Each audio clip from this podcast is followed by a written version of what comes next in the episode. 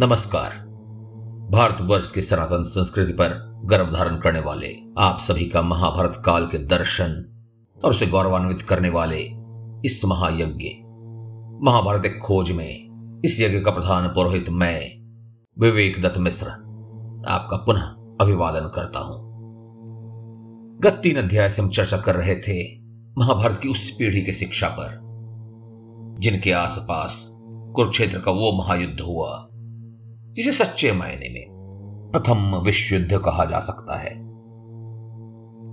आप कह सकते हैं, युद्ध तो अभी वर्षों दूर है। गलत। युद्ध की ओर कदम बढ़ने तो वर्षों पहले ही प्रारंभ हो चुके थे। विश्वान का संधान हुआ।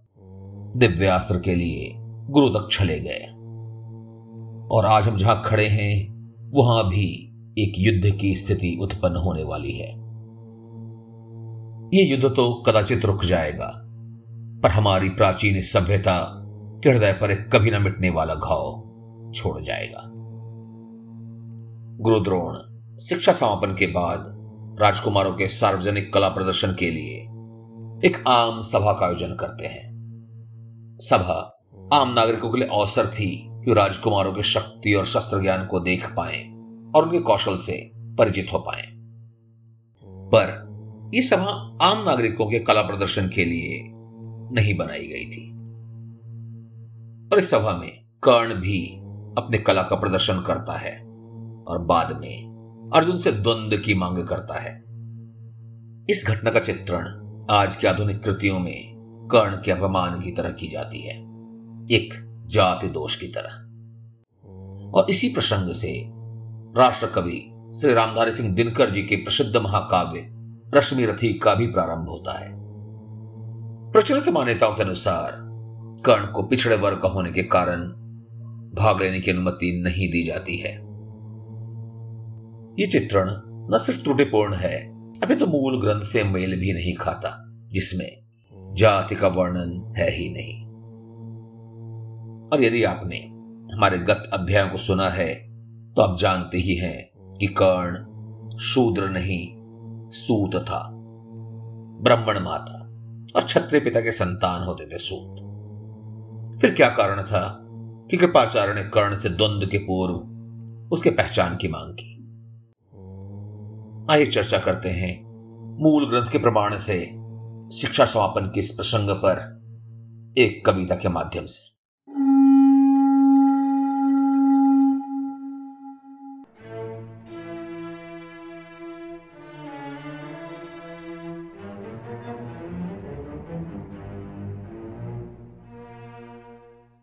हो गई शिक्षा पूरी, परीक्षा का पल आया था। न सिर्फ़ राज परिवार संपूर्ण प्रजा परिणाम के लिए ललचाया था।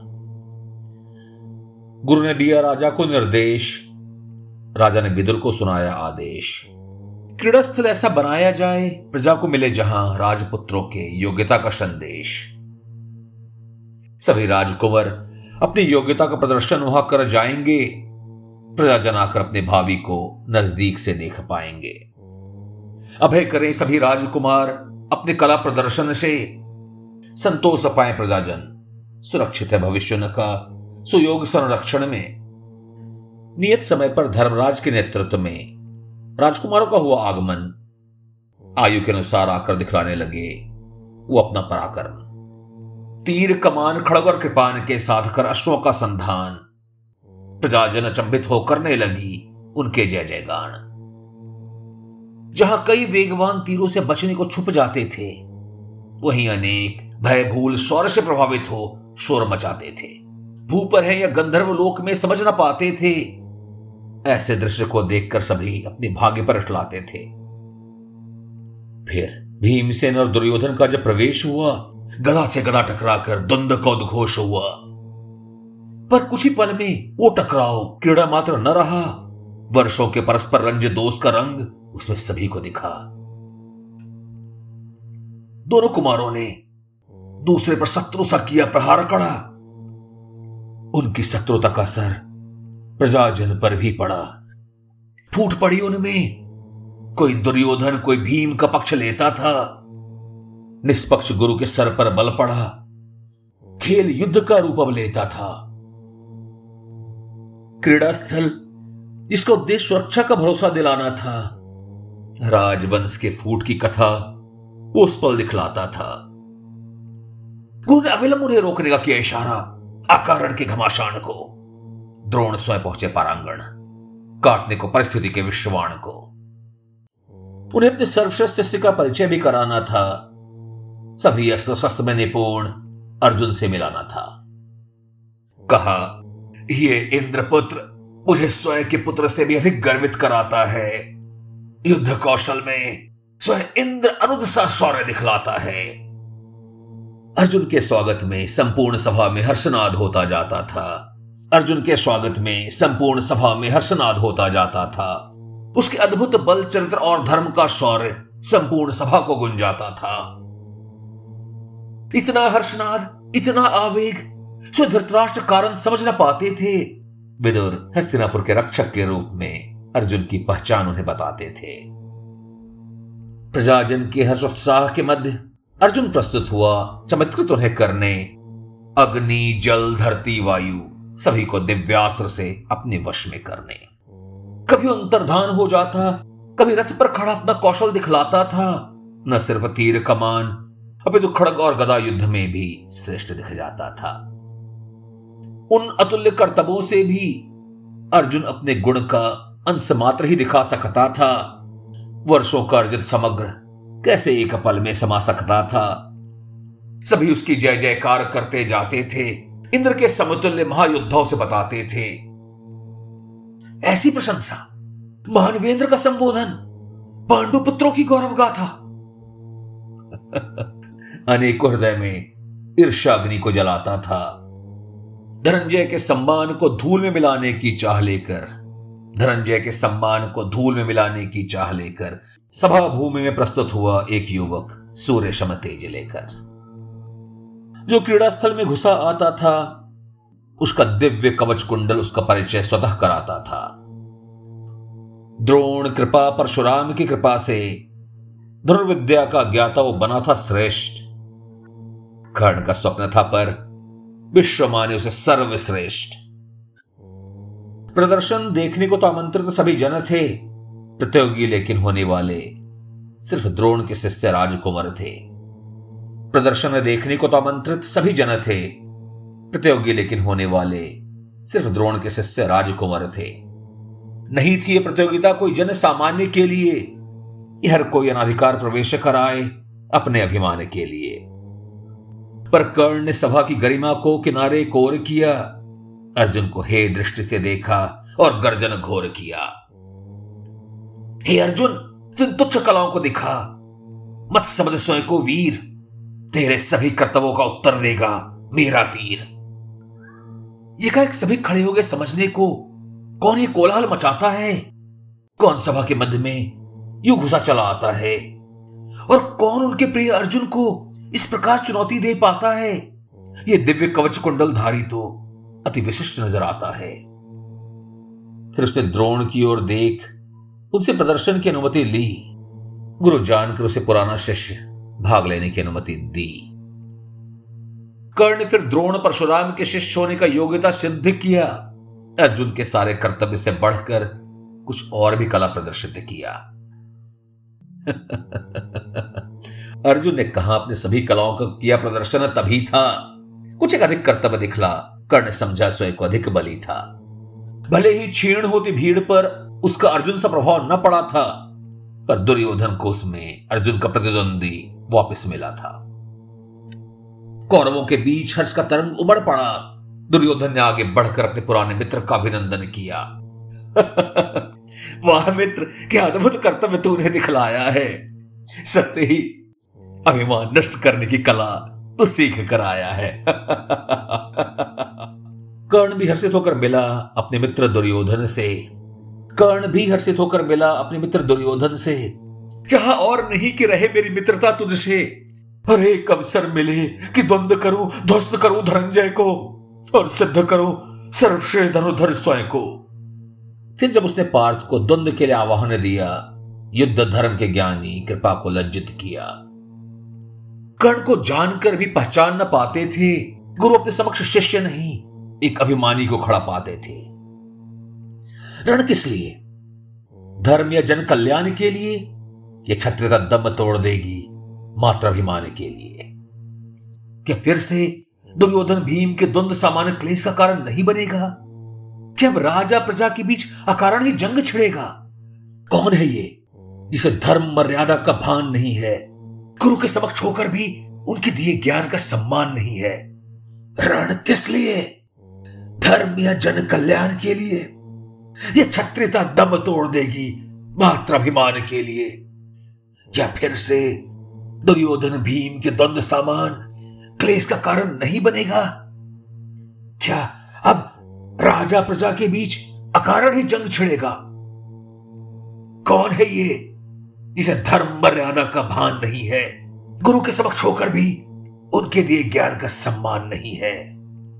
भीम दुर्योधन को रोकने के लिए तो उनका सारा ही पर्याप्त था, पर क्या कर्ण हृदय में भी उनके लिए सम्मान व्याप्त था? जहाँ गुरु खड़े होते, वहीं से शिक्षा का संचार होता है। पथ भ्रष्ट को पथ पर लाना गुरु धर्म का आचार होता है। जहाँ गुरु खड़े, वहीं से शिक्षा का संचार होता है। पथ भ्रष्ट को पथ पर लाना गुरु धर्म का आचार होता है। पार्थ ने तो कर्ण के रण का वहन किया स्वीकार था। पार्थ ने तो कर्ण के रण का वहन किया स्वीकार था। पर कृपा बीच में आए कि अर्जुन को दरकिनार था। कहा, सुनो हे युवक अनजान, भरतवंशी महाप्रतापी, महाराज पांडु की अर्जुन है संतान। क्षत्रिय है। कहो, कैसे युद्ध की मर्यादा को तजेगा? क्यों किसी अनजान से अकारण रण में उलझेगा। कहो, क्या संदर्भ इस युद्ध का होगा? कहो, किससे कुरुकुमार पार्थ युद्धरत होगा? कौन से राजवंश का बीज भरतवंश को चुनौती देता जाता है? कहा कुल कारण जाने बिना कोई राजकुमार युद्ध में जाता है? अर्जुन से लड़ना हो तो युद्ध मर्यादा का पालन करो। अपने कुल वंश माता पिता का परिचय बता, युद्ध का कारण कहो। तुम्हारे पूर्ण परिचय पा जाने के बाद निर्णय करेगा धनंजय। तुम योग्य भी हो कि करे वो तुम्हें विजय। कृपाचार्य के वचनों में धर्म का आधार पाकर, मौन हुआ राधे, नहीं कोई योग्य उत्तर पाकर। मौन हुआ राधे, नहीं कोई योग्य उत्तर पाकर। प्रश्न नहीं था उसके जन्म या की जात पर। आघात किया था आचार्य ने, निरर्थक युद्ध के प्रस्ताव पर। प्रश्न नहीं था उसके जन्म या की जात पर। आघात किया था आचार्य ने, निरर्थक युद्ध के प्रस्ताव पर। भीम दुर्योधन का द्वंद पहले ही क्लेश ला चुका था। कर्ण विशिष्ट होने के नाते कला दिखाने का अधिकार पा चुका था। पर संघर्ष प्रलयवाचक दिखता था। पर संघर्ष प्रलयवाचक दिखता था। गुरु का सार्थक कदम अपूर्ण वाचक दिखता था। पर दुर्योधन तो कुटिलता का पार्यवाचक था। कर्ण उसके षड्यंत्र के लिए आवश्यक था। पर दुर्योधन तो कुटिलता का पार्यवाचक था। कर्ण उसके षड्यंत्र के लिए आवश्यक था। आगे बढ़ा कि बात ना बिगड़ जाए कहीं। आगे बढ़ा कि बात ना बिगड़ जाए कहीं। कृपाचार्य के न्यायोचित तर्क से कर्ण पीछे लौट जाए कहीं।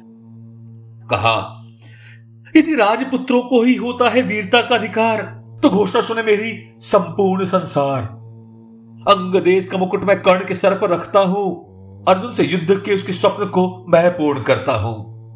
अंग देश का मुकुट मैं कर्ण के सर पर रखता हूँ, अर्जुन से युद्ध के उसके स्वप्न को मैं पूर्ण करता हूँ। क्षत्रिय न सही, कर्ण राजा हुआ जाता है, और एक राजा दूसरे को युद्ध में ललकारने का स्वतः ही अधिकार पाता है। हम उसके माता पिता वंश का प्रश्न हुआ निरर्थक अर्जुन को छुपाने का उपक्रम भी न हुआ सार्थक। उसी समय कर्ण के पिता धीरथ वहाँ पधारे थे। उनके आने से कर्ण का परिचय सभी जाने थे। सामने खड़े पाकर अपने नाकाम वध के षड्यंत्रकारी को क्रोध से भर भीम ने दंश भर याद दिलाया कर्ण के मक्कारी को। जैसे स्वान नहीं हो सकता अधिकारी यज्ञ के हवि का, जैसे स्वान नहीं हो सकता है अधिकारी यज्ञ के हवि का। हे नीच इंसान तो योग नहीं कि राजा बने किसी भूमि का। हे सारथी पुत्र, जा संभाल धुरी रथ चक्र का। तो योग कहा कि अर्जुन वध भी करे तेरा। क्रोध में भरे दुर्योधन ने भीम पर विश्वंग के बाण साधे। तप मंत्र वर शक्ति से जन्म पर अनेक प्रकार के कीचड़ उछाले। गदा युद्ध के बाद वाक युद्ध एक बार फिर छिड़ा आया था। गदा युद्ध के बाद वाक युद्ध एक बार फिर से छिड़ा आया था। अंगराज अंगराज बनकर भी कर्ण उस दिवस अपना स्वप्न पूर्ण न कर पाया था। फिर भी धर्मराज युधिष्ठिर के मन में कर्ण से भय समाया था। धर्मात्मा गुणी थे, पर युद्ध कला पर दिल न आया था। धर्मात्मा गुणी थे, पर युद्ध कला पर दिल न आया था। अद्भुत कर्तव्य देखकर उनका हृदय भी भरमाया था। अद्भुत कर्तव्य देखकर उनका हृदय भी भरमाया था। उनकी समझ ने कर्ण को अतुल्य धनुर्धर बताया था। द्वंद उस दिवस यदि कर पाते, कला और वीरता का अंतर सभी जाने जाते। शीघ्र पर कर्ण अर्जुन का प्रथम समर होगा, तब अर्जुन में कर्ण को राम, विष्णु, इंद्र का दर्शन होगा। अस्त्र शस्त्र के प्रदर्शन पर तब विराम लगा था। अस्त्र शस्त्र के प्रदर्शन पर तब विराम लगा था। पर जय पराजय का विवाद घर घर में छिड़ा था। पर कोई जान भी न पाया उस अबला को, जो हार चुकी थी अपने सभी सपना को। कुंती जूझ रही थी, खुशी गम के मझधार में, अति प्रसन्न थी पुत्र के अंगराज बन जाने से। अति प्रसन्न थी पुत्र के अंगराज बन जाने से। हृदय पर उसका विदीर्ण हुआ जाता था उसका पुत्र शत्रु शिविर का प्रमुख हुआ जाता था। अनुज भीम के वध प्रत्न में कर्ण का साया नज़र आता था। कर्ण के दंभ के बाणों का मुख अर्जुन की ओर हुआ जाता था। कर्ण के दंभ बाणों का मुख अर्जुन की ओर हुआ जाता था। कर्ण जीते कि अर्जुन जीते कुंती हृदय हारता जाता था। कर्ण जीते कि अर्जुन जीते कुंती हृदय हारता जाता था। कैसे पुत्र के संघर्ष को टाले, उसे समझना आता था। कैसे पुत्र के संघर्ष को टाले, उसे समझना आता था। तो कैसा लगा आपको आज का अध्याय? अब आपकी बारी है। इस महायज्ञ के हवन कुंड में अपने विचारों की हवी डालने की। आपके लिए एक प्रश्न है। उस कौन से प्रहार की चर्चा मैंने अध्याय के आरंभ में की, जिसने हमारे प्राचीन संस्कृति को आहत किया? और इसके साथ ही यदि कोई और प्रश्न भी हो तो आप हम तक पहुँचा सकते हैं। आप हमेशा की तरह टेलीग्राम और इंस्टाग्राम द्वारा भी मुझ तक पहुँच सकते हैं। और मेरा पता है विवेक स्लैश एम। अगले अध्याय में चर्चा होगी गुरुकुल से जुड़े आखिरी प्रसंग पर। गुरु दक्षिणा तो जुड़े रहें, जोड़ते रहें, सुनते रहें, सुनाते रहें, श्रुति स्मृति परंपरा का विस्तार कराते रहें। हर रविवार, आप, मैं और महाभारत।